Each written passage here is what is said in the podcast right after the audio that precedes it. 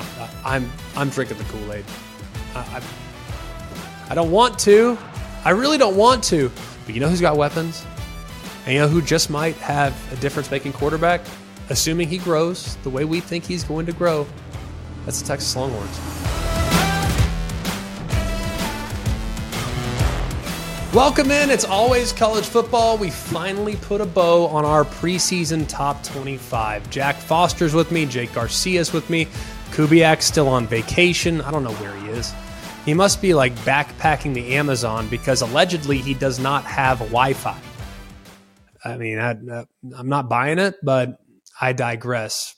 I'm Greg McElroy. Thanks so much for being with us, man. We are having a blast here in the summertime talking a little college football. Like we've talked about the last couple days, today we're going to dive in to the top 10 in our top 25. Now, this is a snapshot, y'all. It's a snapshot. This is this is subject to change. I'm not I'm not look, we put a ranking out. Like we are accountable for it but we might tinker with it a little bit depending on how some of these competitions play out. Maybe you have an injury in fall camp. Heaven forbid, please don't. But if you do, that might impact how we evaluate your program going into the season. Now, you might be wrong in your evaluation. I always remember back to 2014 when the Ohio State Buckeyes lost Braxton Miller in the preseason. It's like, who's this JT Barrett guy? And then sure enough, you know, they go on, win the national championship, not even with JT Barrett, with Cardale Jones.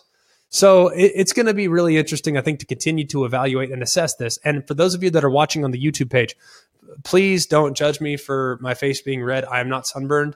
Uh, I went for a run, and the AC unit in the upstairs is getting fixed right now. So it's like a thousand degrees. So I am in fall camp mode right now. Like I'm not sweating through my shirt, but it's coming by show's end, it will it might very well be there, but hold me accountable. I'm a little overweight right now. It's summer. I'm eating terrible. Why not? It is what it is. So hope everybody is having a terrific day. We're gonna have some fun with you here today. I continue to encourage you all. Please, please, please. And it's been so helpful, and we so appreciate you guys reaching out via the podcast, leaving a rating, leaving a review. It's been really helpful for us. We don't have a, a group that that promotes our show. We promote it ourselves. And if you can continue to leave us a rating, leave us a review, it'd mean an awful lot to us. That's wherever you get your podcast, or if you're here with us on the YouTube show, please leave us a comment, please hit us a thumbs up, and please subscribe to the ESPN YouTube page. Now, without much further ado, the top 10. This surely won't get anyone fired up. It won't get anyone fired up, but just in case it does, hit us up at always CFB. Let's get to it. Top 10 of our preseason top 25. Earlier this week, we released our top 25, but we only got between 11 and 25. If you missed that show, go back and check it out. We document every single team, 11 through 25, go through some of the highlights, go through some of the new faces, the new names, the coordinator changes, the expectations and in case you didn't listen to it and you just want a little Cliff Notes version of it, I really like the Big 12 and I really like the Pac 12. Deep leagues with a lot of contenders. I don't think I need to tell you a whole lot more. There are a few surprises in there as well. Maybe not a lot of you thinking about UCLA. Maybe a lot of not, not a lot of you thinking about Wisconsin. Maybe not a lot of you thinking about the possibilities of Ole Miss being a disruptor in the SEC West. I highly recommend you go back and check out teams 11 through 25 on our previous episode. But let's get to the top 10 right now. A lot of intrigue and a lot of familiar faces. I tried to be creative. I really did. You know, I, I think sometimes when we're doing the top 25, we just throw some stuff against the wall. Oh, let, let's, let's throw a flyer on this team. I, I really tried to do that. I, I actually had a very difficult time doing that. Now, everyone kind of acknowledges the depth of some of the aforementioned leagues, but it does feel a little bit like there have been some teams that have separated at the top. For instance, the SEC. Are there three teams in the top five? The Big Ten. We all know who the top two are. We obviously have already told you that Penn State resides in our top 11, but not in our top 10. The ACC. Is it Florida State's year or is it Clemson's year? These are all questions that we tried to figure out, but to be honest with you, I really didn't want it to be the case. I didn't want it to be like this. Chuck kind of flew in our top 10. Let's not waste any time. Let's start with team number 10. That's the Clemson Tigers. I saw them in their most recent outing. We called the, sh- the Orange Bowl, and it was not their best performance. But I think in talking to Dabo Swinney beforehand, This was a team that had to make a quarterback switch. This was a team that had some challenges on the perimeter. This was a team that wasn't quite as dynamic along the offensive line as they anticipated, and the team in the back end that was good defensively good at all three levels. But for whatever reason, they just lost some close games. And we're going to sit here, and it's just so funny where Clemson's at right now. And it's an amazing testament to what Dabo Swinney has created, is it not? I mean, Dabo's done an amazing job. And when we look at an 11 and 3 season with an ACC championship and a New Year's Six bowl game invitation, oh, what a failure.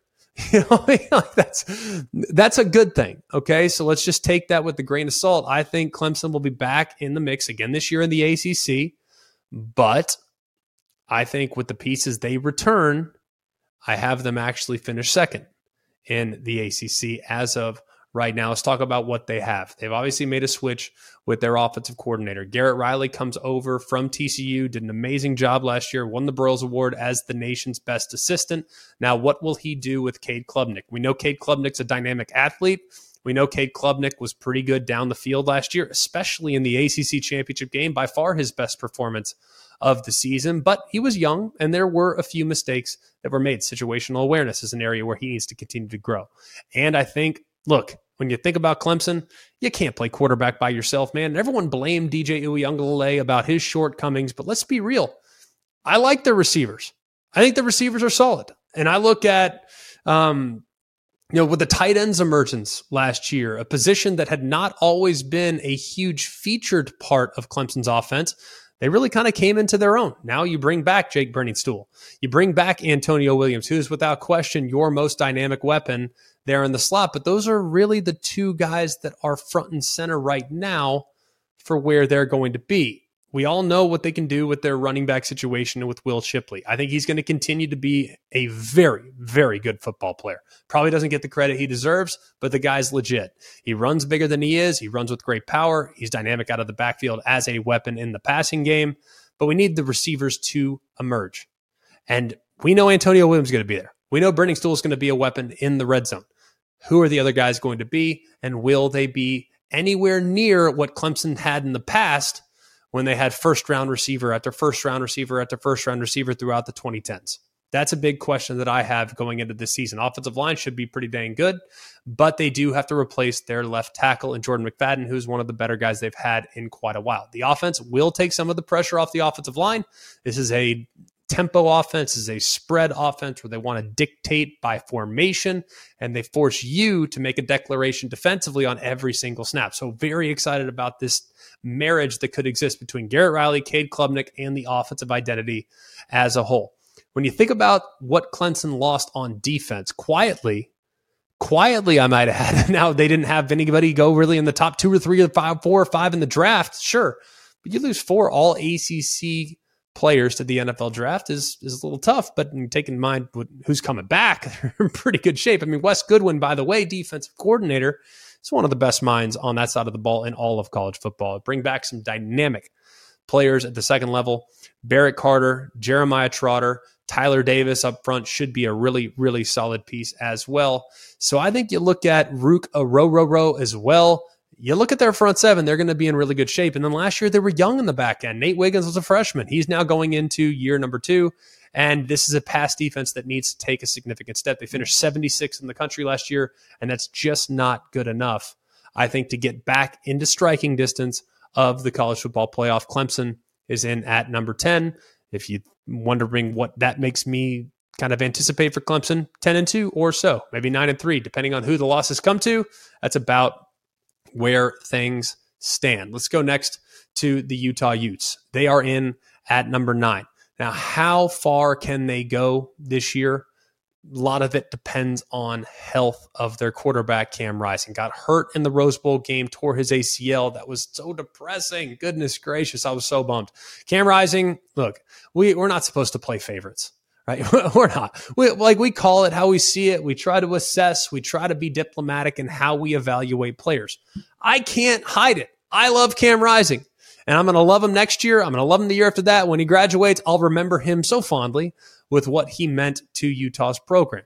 He's got to be at 100%. And granted, he's going to be nine months removed from that ACL injury when he takes the field against Florida in week number one. So I don't think it's the end of the world, but I need to know that if they're going to involve him in the quarterback run game, if he's going to be the power short yardage guy that they've had him be in the past, he needs to be at 100%. If he's not, that could really throw a wrench in the fact that I have Utah sitting at number nine. I'm obviously operating under the assumption that all will be well with him. The good news is Brant Kuithe will also be back for the Utah Utes at tight end. We all know they lost Dalton Kincaid and what a big loss that is, but highly optimistic with what's been brought back. Sixth year in Brant Kuithe. He's kind of like a Travis Kelce type, if you will. Got some good speed, has some good feel, and he's an instinctive player that has clearly developed a rapport with Cam Rising over the last couple years. Don't forget this name.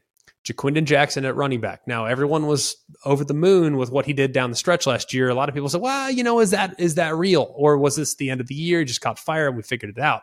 I think this guy's the real deal. Keep an eye on him. You also add Mycah Pittman from Florida State, who won at one point, even though he wasn't the bell cow at Florida State, the guy is a good, solid veteran contributor.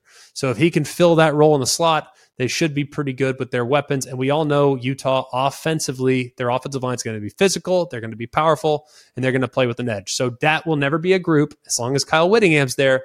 That will concern me. The big question defensively is how do they adequately replace the playmaking ability of Clark Phillips? Now, Clark Phillips last year at corner it always felt like you guys remember watching Utah last year. It's like their defense was eh, not maybe not quite as good as they've been in the past, but every time they needed to make a play, they always seemed to make it happen. And the guy that almost always made it happen was Clark Phillips. He, of course, went to the NFL draft, but the good news is they have a lot of guys that have played a lot of football. Miles Battle comes over from Ole Miss. That should be, I don't know if it's, a, you know, a band aid on a bullet hole as far as that absence is concerned, but he's a guy that's played high level football against quality competition in the past.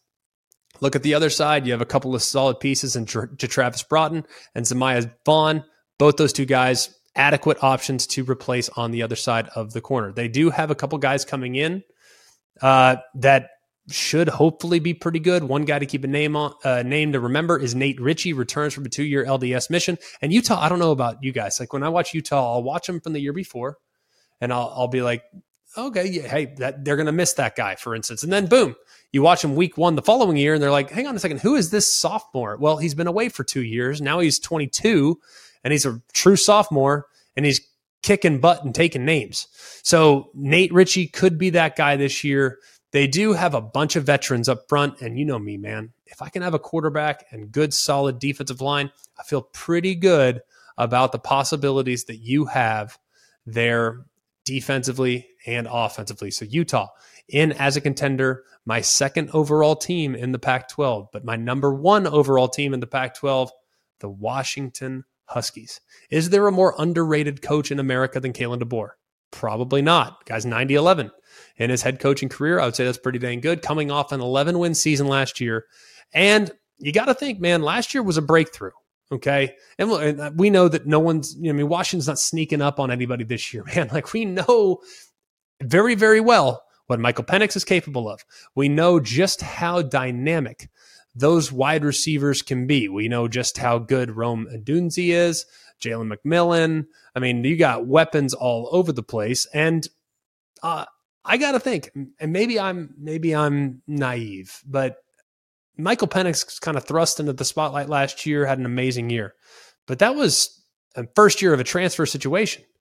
I mean, even Joe Burrow first year of his transfer situation, struggled in his redshirt junior year at LSU before he had a massive breakout, maybe the best season we've ever seen in 2019. So there is a little bit of a gap there for you to kind of get on the same page with the other personnel that you are going to be playing with. And it certainly didn't seem like there were any hiccups. and if that was year one, what could year two look like? I'm anticipating a pretty significant leap for that passing attack. And that's hard to do given exactly what they accomplished last year. You also look too at what they added from the transfer portal. I love Dillon Johnson, transfer from Mississippi State. I love this guy. I think he runs so hard. I think he gets downhill. I also think when you add another person in uh, in Germie Bernard from Michigan State at wide receiver, the depth gets better and you're only going to have more weapons to account for. Now, the big question is whether or not they'll be able to play as well along the front as they did last year. Now, they bring back their tackles, which is a pretty good starting point. They still have to figure out the internal pieces of that offensive line. Now, Penix's escapability will help with that. It will help some. But like I mentioned a second ago with Clemson, you can't play quarterback by yourself. You got to have good sound protection, especially in the middle. And if there is any type of growing pains for that offensive line, that could be a little problematic, but I'm banking on the possibility that they're going to be just fine. I think the best edge defender in America that nobody talks about is Bralen Trice. This guy is amazing. Had 67 pressures last year, and according to some I don't look. I, I have a hard time keeping track of like all the different next level stats. You know, I, I don't know about you guys. Like, oh, he had 67 hurries, and he oh he had he had 42 hurries. I, I I don't know. All I know is when I watch the tape, this guy wrecks games, and I know he does it an awful lot. So Bralen Trice is the guy that everyone needs to remember, a name that needs to be at the top of everyone's list this year when going into the preseason All American candidates. You also look at what they bring back in Zion Tupuola-Fetui. He's legit. You also have Tuli L. I have a difficult time pronouncing his name. I'm not even going to try, but Tuli, I love the way you play. Keep playing at a remarkably high level. When you also think about what they need to grow in, now, granted, this is a team that's had the lead. They got into some shootouts. The secondary needs to take a step.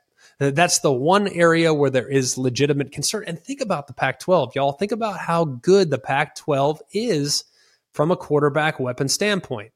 The Pac-12 stacked just in quarterbacks alone. Take out take out the weapons, but just think about the quarterbacks that you're going to have to face in this league. Even teams like Arizona, Jayden Laura is a handful. All right, uh, Washington State.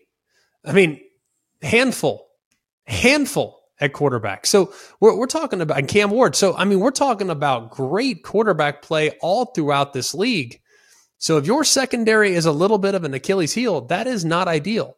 You go out, you get a couple guys in the portal. That should be helpful by going and getting Ralen Goforth at linebacker. You go out and you get the Oklahoma State transfer in Jabbar Muhammad and the guy that I might be most excited about, Edefuan Ulofoshio.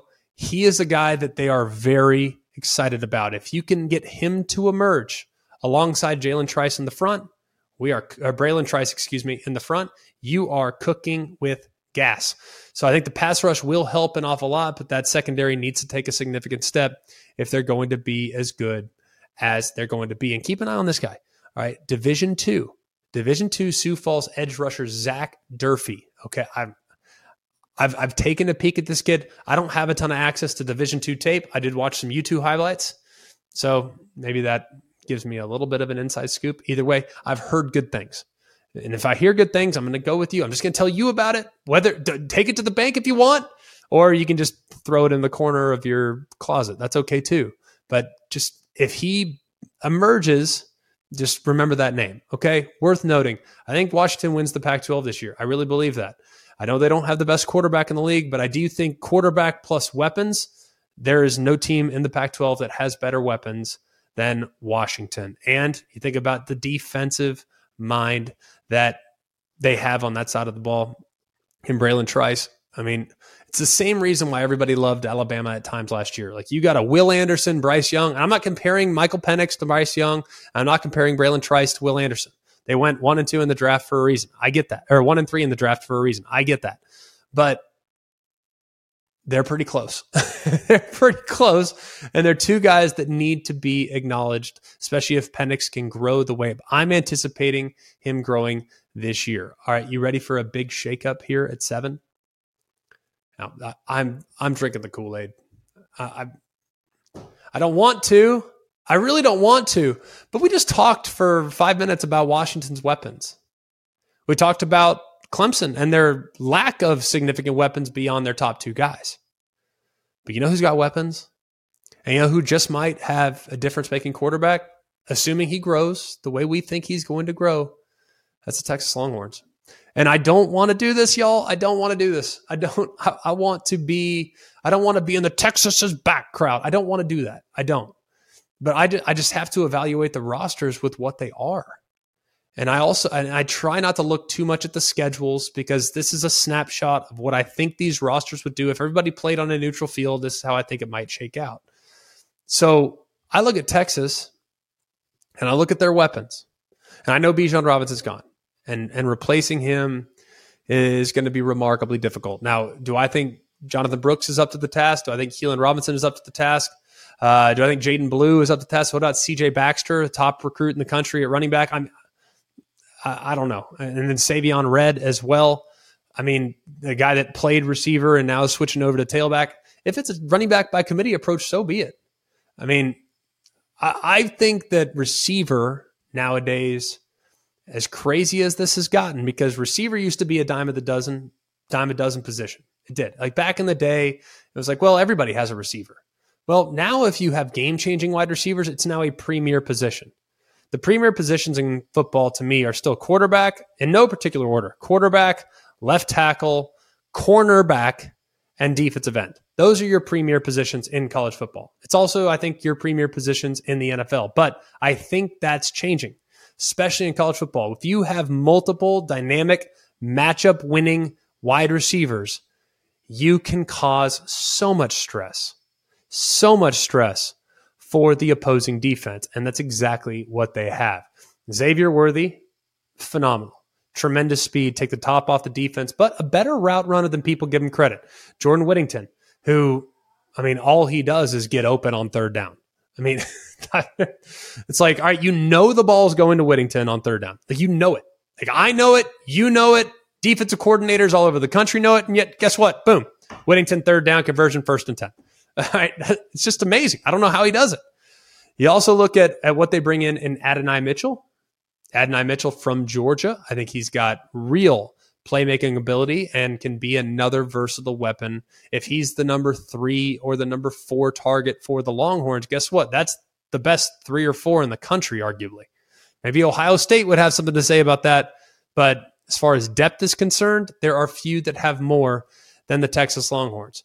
I also need to talk about their tight end, Ja'Tavion Sanders, who I think is a guy that is poised to be a massive contributor this year. He's got great speed. He can stretch the defense from the tight end spot. That's all you really need. And don't forget about this guy, Isaiah Neyor.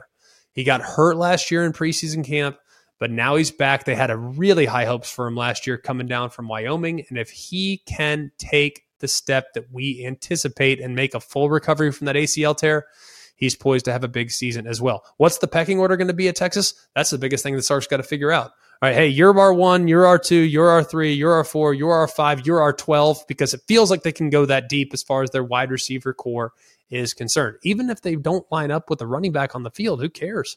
You put five wideouts or four wideouts and JT Sanders out there, perfect. Let's go, boys. we'll run spread all the way down the field and we'll figure it out. It's all banking on the assumption that Quinn Ewers is going to be a different different guy this year. I'm banking on that assumption. I think he's more mature. I think there's a certain sense of urgency. I think his footwork at times got sideways last year, which led to him being sporadically inaccurate. But I do think another year in the system, another year getting reps, and having fended off two worthy competitors in Maalik Murphy and of course Arch Manning has only increased his own confidence in his own abilities and what he might ultimately be able to do. Now let's talk a little bit about the defensive side. Can they get after the quarterback and finish this year? They led the country in hurries last year. That doesn't matter. I don't care if you can hurry the quarterback. Can you finish? That I think is going to be a big part. Can you turn those hurries into sacks, those hurries into tackles for loss? Because if they can, now we're talking about a massive difference. I think they have some really good pieces up front.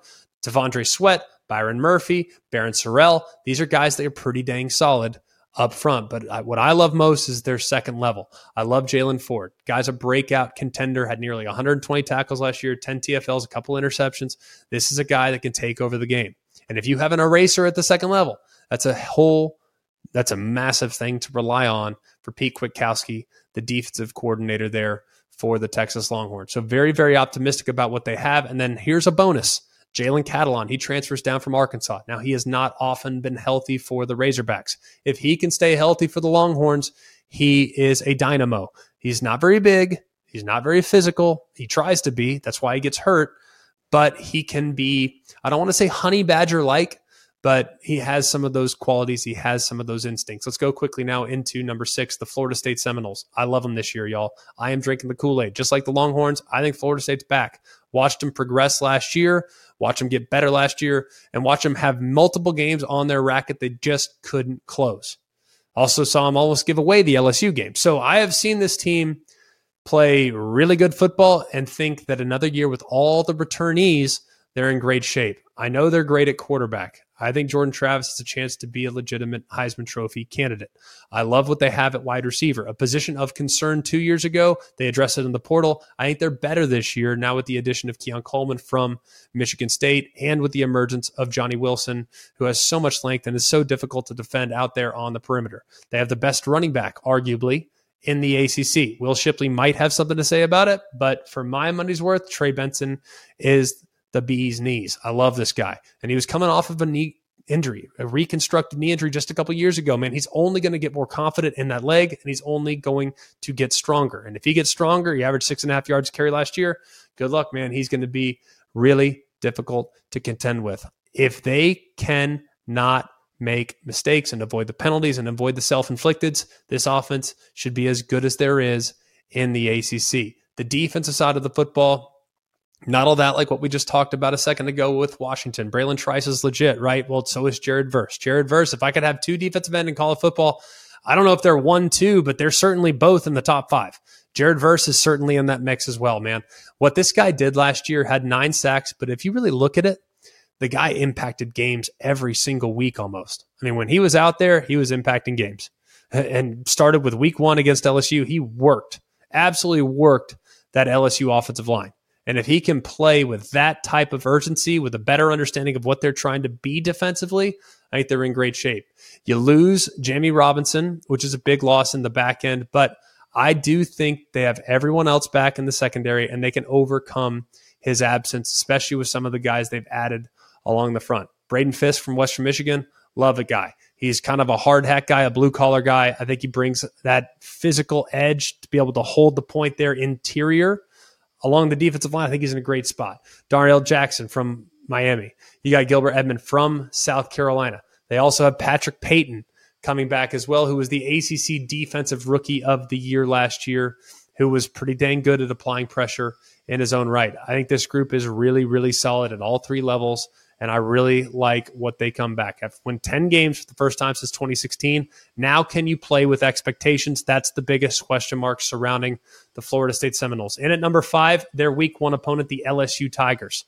We all know that last year was a huge surprise. Nobody anticipated Brian Kelly winning the SEC West in year number one. Nobody anticipated Jayden Daniels playing that well down the stretch. Granted, I know things didn't go his way against Georgia in the SEC championship game. I know he didn't play great against Texas A&M in the second to last game of the regular season, but the bowl game was great. Played great against Bama when they had to have it. Did some really nice things throughout the course of the season. That was year number one. Let's not forget that. Year number one, and it was a resounding success. Now you return arguably the best receiver core in the SEC and you bring back an offensive line that is bookended by true freshmen. You're adding more, and they should be bigger, stronger, better than just about anyone in the league. Now, Georgia fans will push back and say, We have the best offensive line. Bama fans will push back and say, We have the best, best offensive line. How do y'all feel? I don't know, man. I look at LSU and I think when they finally figured it out down the back half of the season and they settled in on the two bookend freshman tackles, think about how much better those guys are going to be here in year number two. They solidified the front with big physical bodies. I think they're going to be in great shape up front. The only question I have is who gets the touches at running back and what's the pecking order going to look like there. Let's go to the defense side of the football. Harold Perkins is probably the one of the scariest defensive players in America because he can line up off the ball, he can spy the quarterback, he can rush the passer on third down. You can't block him. I mean, goodness gracious, you're lucky if you can breathe on him. Just try whatever you got to do to protect your quarterback from number 40, you better do it. And last year, when you talked to their defensive coordinator, Matt House, he's like, man, to be honest with you, uh, he doesn't even really know what he's doing yet. Like, wait till he knows what he's doing. It's like, hey, see ball, get ball, Harold, go get it, please. And he did it. Well, now when he can actually read and diagnose and and kind of figure it all out, he's going to be even better. I believe here in year number two. They also add a big time transfer in Omar Speights at middle linebacker. Those are two off the ball linebackers, assuming Harold Perkins plays off the ball, where I think they're going to be really, really good. You bring back Greg Penn in the back end as well. You went out. The one question mark that you had is this is a school that has long considered themselves DBU. Now, do you agree with that? That's up to you. I'm not making that declaration. I'm saying that LSU considers themselves DBU. Well, their secondary, not bad last year, but certainly not elite. They go out, they get four transfers in the secondary. Who's going to start? Who's going to win those competitions? And will they ultimately be able to lock down those positions, or will it be a little bit of a rotation situation, at least in the first couple games of the season? LSU secondary, they better be ready to roll week one because we know Florida State, like we just talked about, has really solid receiver corps and an excellent quarterback. If the pass rush is not up to speed, I think it will be.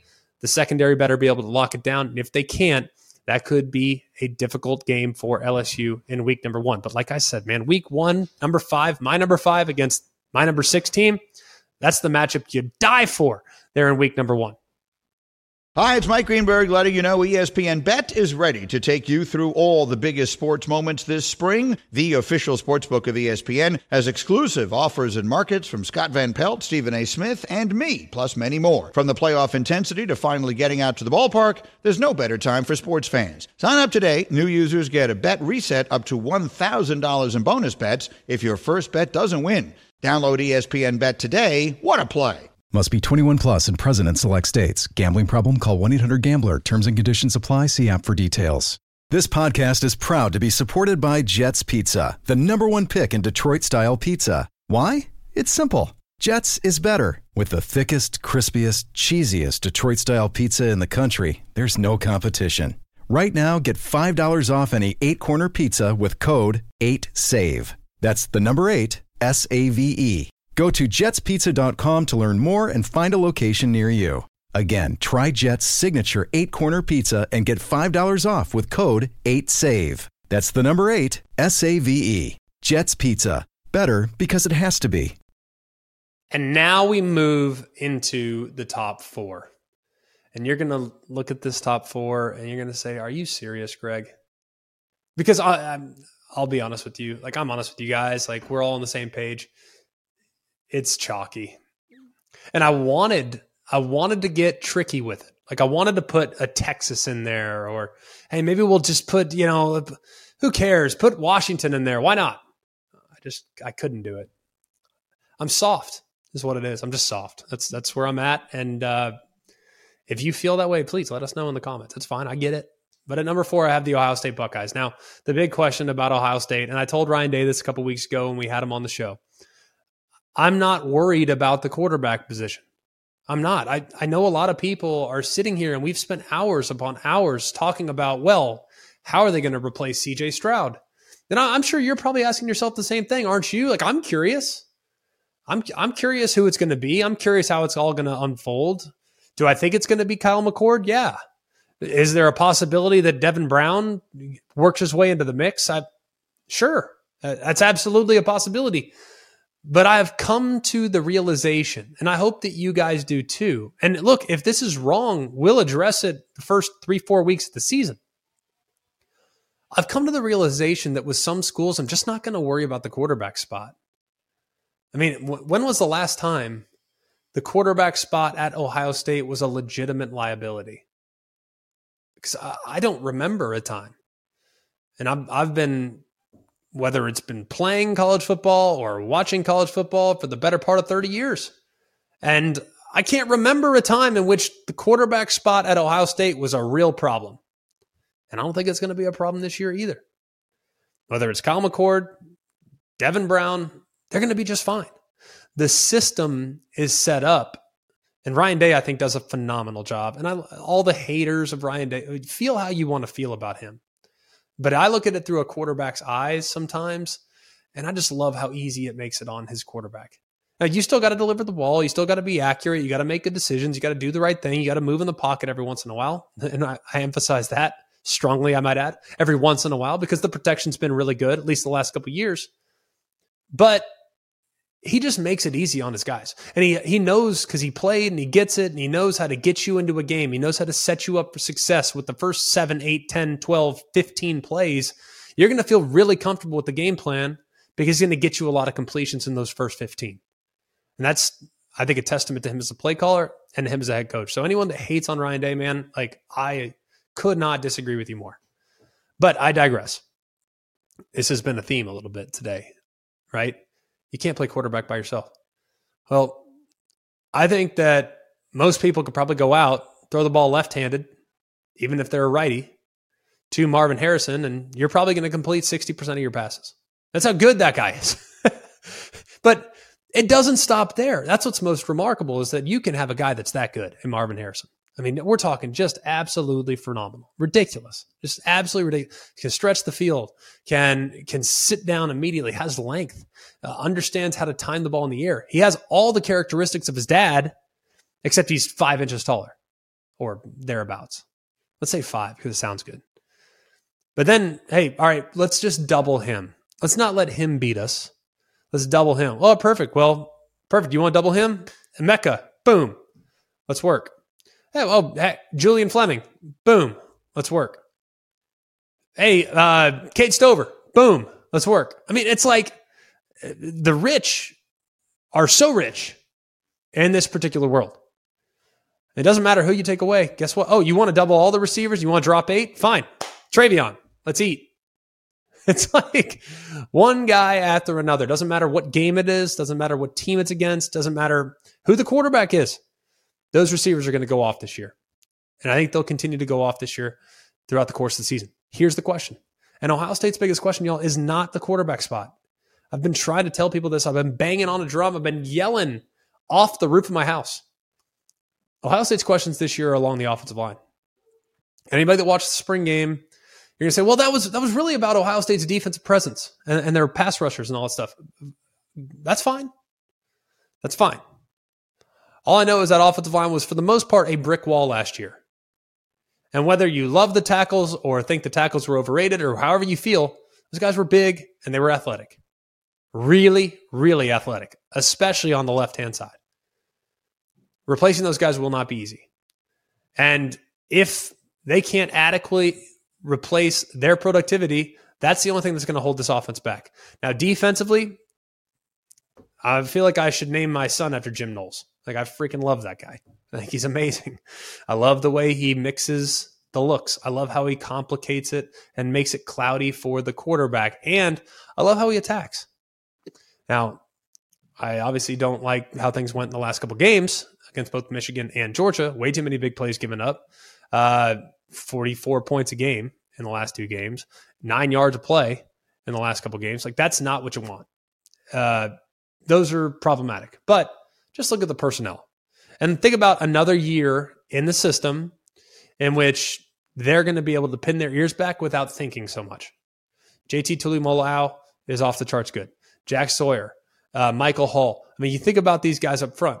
You think about what you bring back at the second level. I mean, Steele Chambers, Tommy Eichenberg had really solid years last year, playing a new system, being athletic, going sideline to sideline, and probably do so again this year.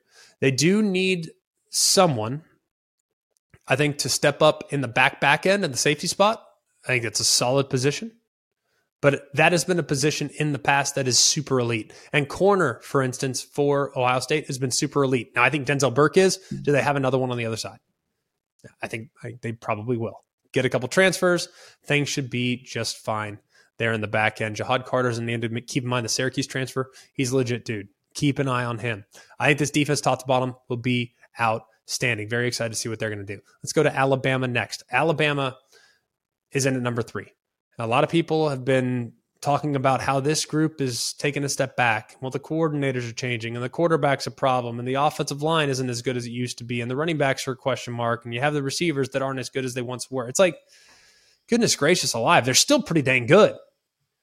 I mean, at what point are we going to start to evaluate Alabama not based on what Alabama's been, but based on what Alabama's up against? And last I checked, I know Georgia's superhuman. I get that, and they have been the last couple of years. They have to replace a lot too. But everyone's just looking at Carson Beck. Oh, Carson Beck's going to step right in. He's going to be the All American.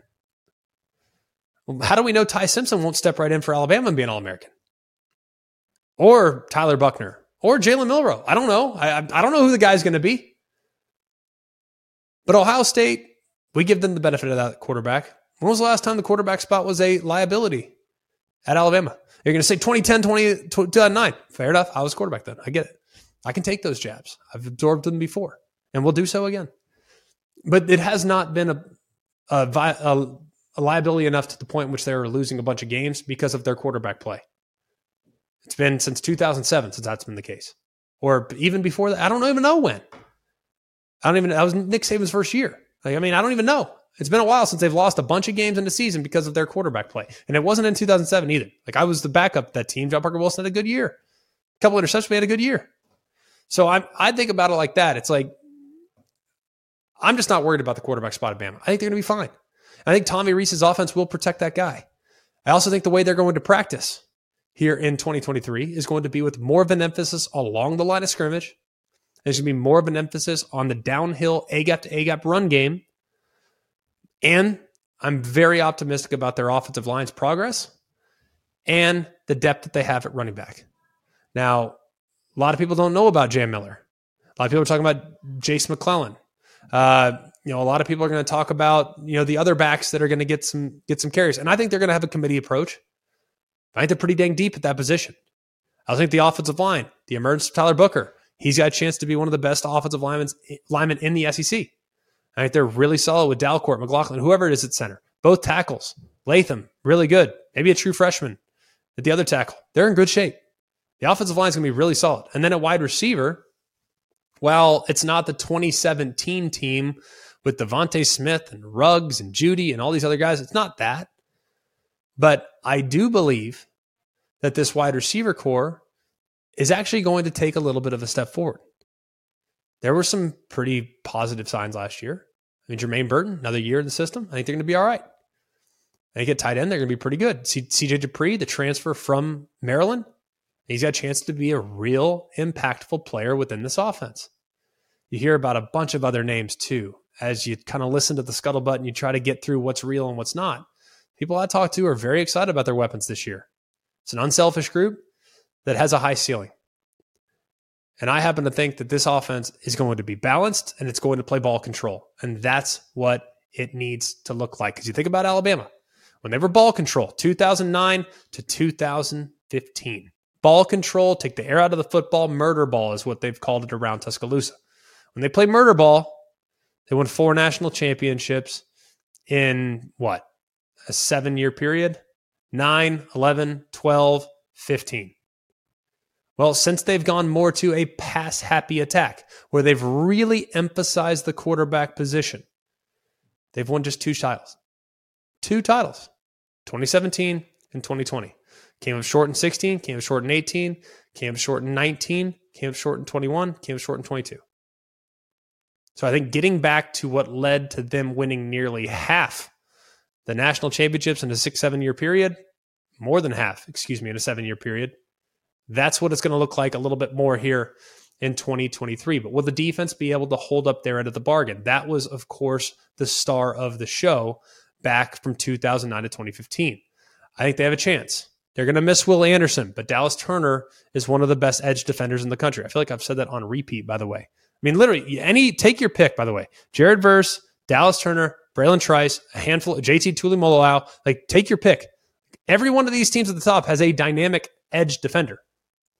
Dallas Turner is that. Now, he's been the Robin to Will Anderson's Batman. Can he now elevate and become the Batman himself? They also have Kool Aid McKinstry on the perimeter.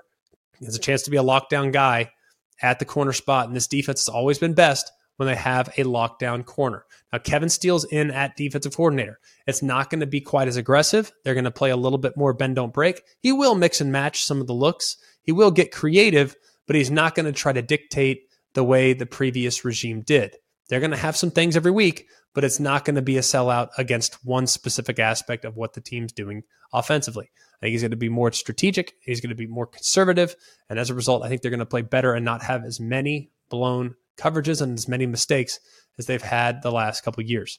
Another couple names to remember Jaheim Oatis, the guy is like 320 pounds down from 420. and he moves like you would not believe. Remember that name. If you don't know about him, watch the middle of the defensive line for Alabama week one and week two against Texas.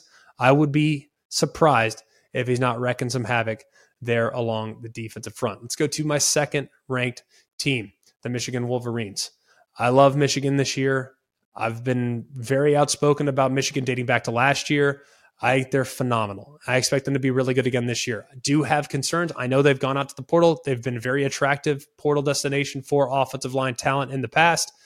But will they be able to replace what they had last year? We'll find out. I think that group will be very good. That's a point of emphasis. They're good every year. We all know what they have at running back. Goodness gracious alive. Like the rich get richer. Between Blake Corum and Donovan Edwards, they're going to be in great shape at that position. Now, I know that Corum got hurt down the stretch had the MCL, the meniscus, all this other stuff. He should be okay, I think, come season time for the Wolverines. It was big that he decided to return. Look at some of the other pieces they bring back. I think Colston Loveland has a lot to like at the tight end spot. He'll be a featured player. You also get AJ Barner via the transfer portal. I think the one question that you might have is at wide receiver, but even that might be a bit of a stretch knowing the identity of this offense is going to be ground and pound until it's not. Cornelius Johnson's a difference maker. Expect him to get as many touches as humanly possible within that offensive scheme. A lot of my excitement about Michigan centers around the improvement of JJ McCarthy. I think he's really on the cusp of becoming a superstar in the world of college football. I think he's the best quarterback in the Big Ten right now. You're going to say, well, Taulia Tagovailoa. Fair enough. If you want the veteran presence that is Taulia Tagovailoa, you are more than welcome to have him. I want the upside potentially of JJ McCarthy. I believe he has it in him, and I think his best football is in front of him. I really believe that, and I would be surprised if he doesn't take a significant step this year in 2023. I also look at the defense, number six in total defense last year. They're deeper and more experienced on the front four. You got Mason Graham, you got Chris Jenkins, who's gained some weight. I really like what they have along the defensive front. You watch their spring game too. They got two or three guys on the perimeter that are super twitchy. They're going to be able to create a lot of issues. You have a couple of transfers, Ernest Hausmann from Nebraska. You got Michael Barrett. You got a bunch of guys that might be massive contributors and guys that could continue to hold the point for the Michigan Wolverines on the defensive side. You love the back end, really talented group. Will Johnson, of course, is an All American contender of course, started as a true freshman and now is poised, I think, to pay, to take a significant step. They also have three safeties back in the back end as well: Rod Moore, R.J. Moten, and Makari Page. and Amorion Walker flipped from receiver to corner and might be a day one starter here in 23. So I love the depth of this defense. I love the edge this defense plays with. And it seems like every year it's like, man, I wonder what Michigan's going to roll out week one with what they have on the edge. It's like one year after another. It's like every year, here comes another All American defensive end. Take your pick this year. There's plenty of options to choose from. I love this Michigan group from top to bottom. They should be one of the nation's very best. And then at number one, it shouldn't require a whole lot of explanation. Part of it has to do with the schedule. Part of it has to do with the fact that they've won consecutive national championships. And it's difficult for me to justify putting anyone else on the one line that's not named Georgia Bulldogs. Now, Stetson Bennett's gone. Uh, I think Carson Beck's going to be really good.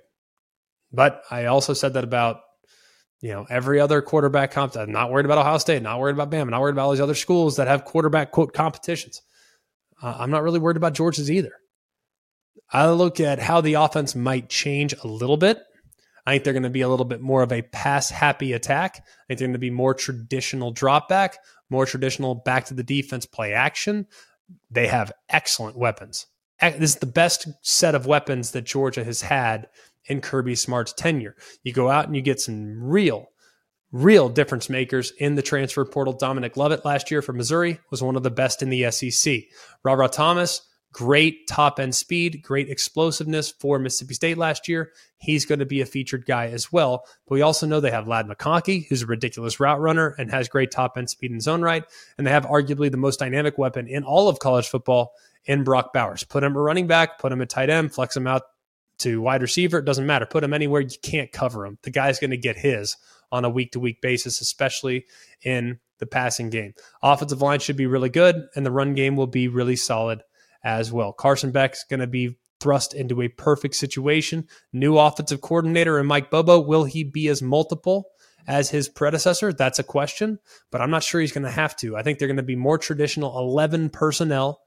Last year, they were mostly 12 personnel, one running back, two tight ends. This year, I'm expecting a little bit more 11 personnel with the addition of the two wide receivers and the transfer portal. I'm thinking you get one tight end, one running back, three wide receivers, and boom, the rest is history. I think Carson Beck's a dark horse Heisman contender. I think they're going to win a lot of games. And you know, like I've talked about in this program before, you win a lot of games, you're going to be in the Heisman Trophy conversation. Then on the defensive side of the football, I'm having a difficult time understanding where the Georgia fans are coming from. Hey, this group has a chance to be better this year. I don't agree with that at all. But what is the likelihood, just, just out of sheer curiosity, what is the likelihood of you having a better defense in 23 than you had in 22 and 21? It just, it just, you might, you might be. I, I hope you are, by the way. But this automatic, oh yeah, this guy's better than that guy, this guy's better than that guy. I, I'm not willing to go that far because I look at the defensive front and I think about Jalen Carter. I think about Jordan Davis. I think about Travon Walker. I think about all these guys in the front the last couple years that were absolute game wreckers it's a little bit more difficult to identify here in 23. Now, I like Zion Logue. I like Nazir Stackhouse. I like Tramel Walthour. I love Michael Williams. And I think when we fast forward to season's end, Michael Williams will be a household name. But it's not as deep as it was a year ago. Assuming you, I mean, if you have some freshmen that come in and just take over games, great. That's awesome. But I can't make that assumption right now. I think the defense could take a step back, but I don't think the offense skips a beat this year.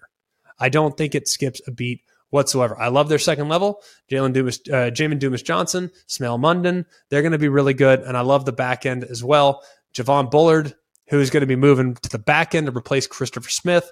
I think they're going to be just fine in the second level and the third level. But the defensive front is the real, question mark for me when it comes to the Georgia Bulldogs. Great talent, great uh, probability of being excellent, just the identity and the culture at Georgia in that defensive front room. You know they're going to be good. You know they're going to play hard. But will they be as much of a game breaker as they were the last couple years? That's the real question that remains. We all know breakfast is an important part of your day, but sometimes when you're traveling for business, you end up staying at a hotel that doesn't offer any. You know what happens? You grab a cup of coffee and skip the meal entirely. We've all been there. But if you book a room at La Quinta by Wyndham, you can enjoy their free bright side breakfast featuring delicious baked goods, fruit, eggs, yogurt, and waffles. And really, who doesn't want to start their day with a fresh hot waffle? Tonight, La Quinta, tomorrow, you shine. Book direct at lq.com. All right, fun rounding out the top 25. it's look, it's it's a fun exercise. I mean, if, if you're mad about where your team's at, the only people that are going to be happy with where their team's ranked is Georgia. Like I'm fully prepared for that. I get it. and it's just you have to tip your cap to them. There are question marks though, and all the Georgia fans that think they're impenetrable this year, I don't know. We'll see. I hope. Maybe. certainly feels that way, but as you know, anything can happen here on any given Saturday. For all of us here at Always College Football, I please ask you guys, we're part of the Omaha family. Uh, we love being a part of Omaha, and they just have the coolest. Watch the first one the other night. They just have the coolest show right now. It's on Netflix. It's called Quarterback. Okay, and and look, maybe not. Maybe you're not into the NFL. It, that's fine but it's really more about the psyche of playing the position. They got Patrick Mahomes, Kirk Cousins, and Marcus Mariota. They followed them throughout the 22 season. It's just cool because you have a Mahomes naturally. I mean, the guy won the MVP, won the Super Bowl, all this other stuff. I think he won the Super. Yeah, he won the Super Bowl last year. I'm I'm a college guy. All right, I'm sorry.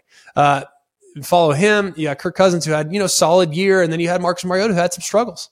So it's just cool to see the just the anatomy of playing the position at the highest possible level and following them throughout the season, the trials, the tribulations. So check that out. It's on Netflix and it would help us in the Omaha family if you could take a peek at that. If you don't want to, no problem. But I know I'm watching and I know I thoroughly enjoyed the first episode the other night. So for all of us here at Always College Football, we can't tell you how much we appreciate it. We continue to urge you, if you could, wherever you get your podcast, leave a review, leave a rating. It go a long way as far as helping us out. Also give us a follow on our social media at always CFB on both Instagram and on Twitter. We're going to start posing questions for future shows on our Twitter accounts. You can follow me at Greg McElroy. I'll put them out on my account as well. Going to have some interactions. We're going to, I'm not going to say we're going to have polls necessarily. We will have some, but we're going to take your answers from our social media posts and actually talk about them on the air.